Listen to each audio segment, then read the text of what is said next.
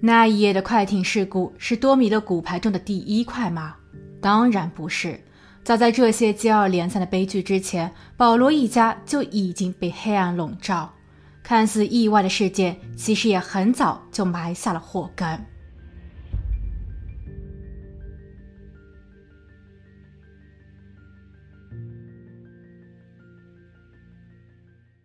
Hello，大家好，我是鬼灵异。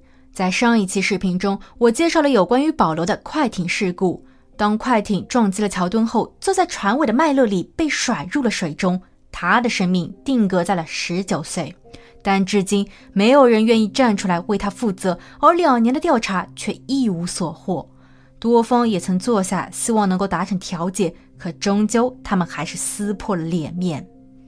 二零二一年六月七日，在法院宣布调解失败后的第三天，关键人物保罗出事了。他与自己的母亲横卧在了自家的庄园中，这究竟是同船人员动了私刑，还是另有原因？警方立马就相关人员进行了调查，所有的人都相当配合，不但提供了指纹和 DNA，还有着合理的不在场证明。夏末初秋，案子一直没有有效的推进。不过，新的状况又出现了。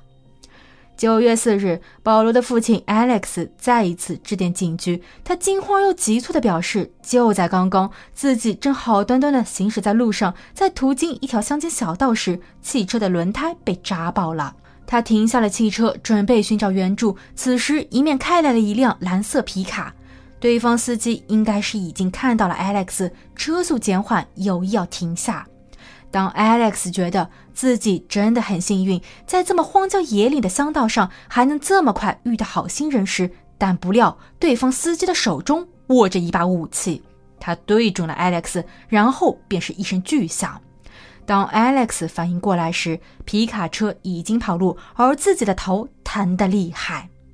Alex 被随即赶来的空中救援队送往了佐治亚州的一家医院。医生表示，他得到了上帝的眷顾，子弹与脑门瓜擦身而过，虽然头骨有伤，但幸好伤口并没有太深。Alex 在两天后通过自己的公关发布了一则声明，表示自己将辞去所有的职务，包括在自家律所的工作。他准备前往康复中心进行治疗，以戒断长年以来他一直依赖的止疼药。正当大家对此感到疑惑，为什么 Alex 要选择在这个时候公开自己的陋习时，媒体却又爆出了一则猛料：即在 Alex 出事的前一天，在他所工作的律所，也就是他的家族企业，一位管理人员在无意间发现了一张摆放在 Alex 办公桌上的可疑支票。通过调查，管理人员发现。原来，Alex 一直在挪用律所和客户的资金。管理人员立刻将这一情况汇报给了其他的股东，大家一致决定对 Alex 提出指控。与 Alex 一同在律所上班的保罗叔叔兰迪也在此后发布了声明，他支持 Alex 因为身体原因暂时离开岗位，但他的盗窃行为不能被掩盖、宽恕和原谅。Alex 将会失去他的律师执照，法律对所有人一视同仁。九月十四日，Alex 出事的十天后，案子又迎来了新的反转。九月十四日，六十一岁的 K 被捕，他被指控有买卖违禁品、袭击他人、共谋保险欺诈和协助轻生的罪名。而所谓的协助轻生，是指他协助了五十三岁的 Alex 完结生命。那样，Alex 唯一在世的儿子 Richard 就能顺利的获得价值为一千万美元的人寿保险。可惜 K 的手法不够精准，而这一些都是 Alex 自首的证词。Alex 还表示，K 长期以来为他提供止疼药。但是被捕的嫌犯 K 却说，当天是 Alex 打了个电话给自己，让自己把皮卡车开去乡间小道。由于自己还有两起官司缠身，所以他需要 Alex 通过关系帮忙解围。他对于 Alex 提出的要求从不拒绝。九月四日晚，当他开车抵达目的地后，Alex 已经等在了那里。当 K 下车想要询问 Alex 有何吩咐时，Alex 却拿出了武器。这不由得让 K 紧张了起来。出于防卫，K 与 Alex 扭打在了一起。但当武器走火时，Alex 和自己都被吓傻了。他们都选择退回到车内，然后 K 一脚油门逃为上策。而 K 也很肯定，Alex 并没有受伤。关于 K 向 Alex 提供止疼药一说，也是无稽之谈。此时，警方还找到了另一位女司机。这位女司机作证，事发当晚她有途经事发地，他并没有看见 K，但 Alex 正一个人坐在马路的中央，他的头部像是受了伤。在看到车后，Alex 挥手示意，希望车子能停下，但女司机并没有照做，因为她觉得那是一个刻意安排的陷阱。整起案件孰是孰非，暂时无法得出定论。但由于莫多家族在当地的知名，连续发生的命案已在当地引起了轩然大波。而随着事件的持续发酵，更有记者开始深挖他家的猛料。被媒体爆出的猛料中，包含了2018年时在保罗家中曾发生的楼梯悬案，当时是管家 G。G 是一个勤劳踏实的女人，她为保罗一家服务了二十余年。在保罗的日记中，他曾写道：“G 就像是自己的另一个妈妈。”家族中的其他成员也对于 G 的工作相当认可，他们甚至都已经把 G 当成了家庭一员。但是，二零一八年二月二日，五十七岁的管家 G 却在打扫家务时从楼梯上摔了下去。面对警方的调查，Alex 说。那时，因为家中的狗狗在同管家玩，兴奋的狗狗扑向了站在楼梯口的管家。由于管家没有站稳，所以才发生了意外。而当 Alex 发现问题并报警时，管家 G 已经失去了意识。G 在医院里躺了三周，但他终究还是没能醒来。G 的两个儿子布朗和托尼都非常的伤心，他们陪在妈妈的身边，直到妈妈与世长辞。在 G 离世后，Alex 告诉这两个儿子说：“G 为了他们家付出了许多，他一定会竭尽所能协助他们处理好他的后事。”他还将自己的大学同学科里介绍给了 G 的儿子们。科里也是一位律师，他将代表 G 的儿子们向保险公司申请对 G 的意外理赔。当律师科里得知管家之曾在生前写下过遗嘱，任命小儿子托尼作为妈妈的代理人，处理有关于妈妈遗产的所有问题时，科里约见了托尼。他表示，遗产事宜相当的复杂，尤其是因为涉及到了钱，不如托尼写一份委托书，让银行家 C 去全权处理这等麻烦的问题。由于托尼还沉浸在失去母亲的悲伤中，所以他很快便签了字。接下去，G 的两个儿子便在无期限的等待中，因为 Alex 说过这需要时间。而可笑的是，直到2021年9月，当莫多家族的事件被各大媒体争相报道时，小儿子托尼才从新闻中得知：哦，原来自己妈妈的保险理赔已经下来了，是五十万美元。托尼回家询问了哥哥布朗，问他有没有拿到理赔金额。布朗很莫名的看着托尼说：“啊，理赔成功了吗？”那么这笔钱究竟去了哪儿？当管家的儿子们联系了他们原有的律师科里和处理财务的银行家 C 时，两个人的回答却都遮遮掩掩。不得已，儿子们又找来了一位新律师。新律师在调查后得出的结论是所有人震惊：原来管家 G 保险理赔的金额高达四百三十万美元，而这一些钱全部都进了 Alex、科里和 C 的口袋。这样的一个结局，很容易让人遐想，管家 G 的坠楼事件是否从一开始就已经是被 Alex 设计好的呢？试想，案发时家里并没有其他人，除了 Alex，管家 G 在这一个家族中工作了二十余年，他难道就不知道狗狗的性子吗？又或者说，他难道对于房屋的结构还不熟悉吗？在楼梯口没有站稳，被狗狗扑倒的概率究竟有多高？而 Alex 倒是在整一起事件后行动利落，立马就通知了律师科里以及银行家 C。估计他很早就吃透了管家的儿子们，知道这两个儿子很老实且不懂法，然后通过里应外合大捞一笔，甚至猜测他已经不是第一回这么玩了。至此，Alex 被正式指控，他所牵扯的保险欺诈、挪用资金，以及向警方提供虚假供词等，都是重罪。当他被戴上手铐、穿着囚犯的连体衣出现在镜头时，简直与过去的西装革履判若两人。但媒体并没有打算放过他，又一起蹊跷的案件浮出了水面。时间推回至二零一五年。二零一五年七月八日凌晨四点，一个叫史蒂芬的十九岁小伙躺在了公路中央。途经的司机报了案。当警员和救护车抵达现场时，史蒂芬已经离世。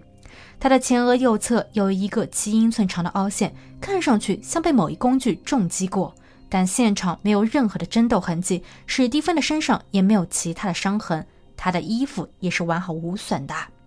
史蒂芬的汽车被停放在了距离史蒂芬几英里外的路边，汽车没有油了，油箱盖打开着。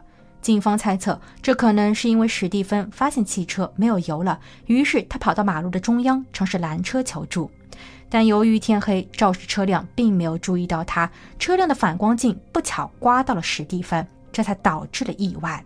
但这个推论有一点还是说不通的，那就是在史蒂芬的伤口处或是案发现场根本就没有找到有关于肇事车辆的任何线索，例如反光镜的玻璃碎片、油漆刮痕，又或是因为撞击或急刹车在地面上所留下的轮胎印记等。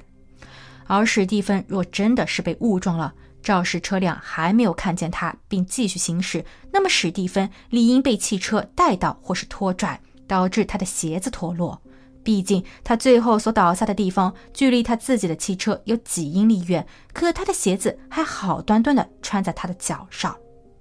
史蒂芬的母亲提出，事发地距离史蒂芬的公寓有六英里远，所以史蒂芬断然不会选择步行回家。可他为什么不使用手机进行求助呢？法医经检测也确认，史蒂芬没有酒驾。他的身上也没有提取到任何可疑的 DNA 或指纹。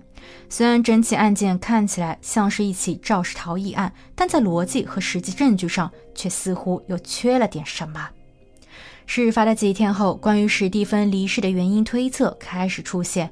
有人觉得史蒂芬是中了邪，或是遇到了外星人什么的，但也有人指出，这一切的背后就是默多家族。据说，在史蒂芬被发现后，先是警方通知了家属，接着法医打来了电话。可没过一会儿，保罗的叔叔兰迪也拨通了家属的电话。他称自己可以免费帮他们处理这一起案件，但这一行为的本身就相当的不正常。默多家族他在当地的社会地位是何等的高，怎么会突然间关注到一个出身于普通家族的史蒂芬呢？史蒂芬，一个从小就开始梦想，在获得了护士学位后，努力成为一名医生的小伙子。他也是一位追求完美以及精致妆容的同性恋。他的家人和朋友们都知晓，也尊重他。而在史蒂芬的高中同学名录中，有一个叫 Richard 的学生。没错，他就是保罗的亲哥哥 Alex 的大儿子。曾有留言说，史蒂芬与 Richard 之间的关系很不一般。他们曾经走得很近，但后来却形同陌路。当保罗的叔叔，也就是 Richard 叔叔，突然要介入到史蒂芬的案子中时，看来这一层关系不简单了。而后来又有人发现，史蒂芬发生不幸的地方，距离默多家族的某一套房产很近。那一套房产曾是 Alex 许诺过会送给大儿子 Richard。不过，当时默多家族，包括兰迪和瑞查，均对此拒绝给出进一步的回应，而警方也始终没有查到关于这个传言的来源。二零二一年十月，神秘的史蒂芬公路一案依旧没有更多的证据和线索，但因为这一件事情被曝光，他受到了广泛的关注，人们开始筹款募捐，为这个小伙子支付了所有后事以及购买墓碑的钱。十一月，Alex 向管家的儿子们当众道歉，并愿意连同律师科里和银行家 C 偿还那四百三十万美元的保险理赔。管家的儿子布朗和托尼表示接受，并同意撤销对 Alex 刑事起诉。但 Alex 生父的案子可不止这一桩。十二月，州级大法官拒绝了 Alex 的保释申请。他所涉及的犯罪行为包括伪造支票、保险欺诈、虚假供词、仿冒签名、盗用他人财产，甚至还疑似在海外洗钱。直到二零二二年一月，他一共被起诉了四十八项罪名。可过去的他曾是法律界的精英，有着南卡大学政治学学士学位、南卡法学院法学博士学位以及一个强大的家族背景。而现在，他还有什么？嘲讽的是，他为了能给儿子 Richard 留下巨额的保险理赔金，不惜赌上了自己的性命。那么，儿子在父亲锒铛入狱后又有什么反应呢？有记者拍到，Richard 在此事后去了拉斯维加斯旅游。默多家族显然已经垮台，那么这一系列的悬案还能解开吗？但案发时，由于默多家族依旧很强大，所以很多线索和疑点都被忽视和掩盖了。不过，网上也有网友大胆猜想，谜团的答案其实 Alex 一清二楚。也许，2015年史蒂芬公路命案，叔叔兰迪的出场就是为了保全 Alex 的大儿子 Richard。二零一八年，管家指的楼梯悬案是 Alex 骗局和捞钱的代价。二零一九年，保罗快艇失事，检察官莫多三世直接出面，他保下了孙子。但二零二一年时，莫多三世因为身体原因彻底退出了法律界，他的势力正在慢慢的消退。州级法院针对快艇一案的调解也失败了。作为父亲的 Alex 就意识到，保罗恐是保不住了。而自己由于过去为了庇护儿子，也做了许多见不得光的事情，例如让相关人员闭嘴等，所以他开始惧怕，怕被调查、被反噬。他狠下心来，决定让保罗永远沉默，因为快艇一案会随着关键人物的消失、缺少证据后被慢慢的淡化。而事实也确实如此，在保罗于2021年6月7日发生不幸后。八月，南卡州总检察官办公室就发出了对保罗一案撤销指控的决定。当然，Alex 有自己的不在场证明，但他也很有可能雇人作案。而在与作案人交涉时，Alex 或许还下达了另一条指令：若是 Alex 的妻子出来阻止，那么就把他一起给解决了。Alex 在痛失妻儿后，以为一切都会结束了。但却不曾料到自己的一个疏忽，导致他因为盗用律所和客户的资金被人举报。大势已去的 Alex 只能做出了鱼死网破的决定。他设计了一个圈套，让 K 来协助自己轻生。可惜 K 没能依照 Alex 所设想的办事，最后 Alex 只能自己报警，说是遭到了陌生人的袭击。但警方也不是傻子，当 Alex 意识到警方开始反过来怀疑到自己时，他只能自首。不过，以上的所有都是网友的猜测。目前唯一清楚的是，检方的手中有证据表明，Alex 首次犯罪的时间早于2011年。我只能说，从 Alex 犯罪的第一秒开始，整个多米诺骨牌就已经开始倒塌。无论后期 Alex 想要用何种方式停止这一场游戏，却最终都会被自己的恶行所反噬。一切都只是时间问题，出来混的迟早是要还的。好了，今天的案件就分享到这，我们下期见。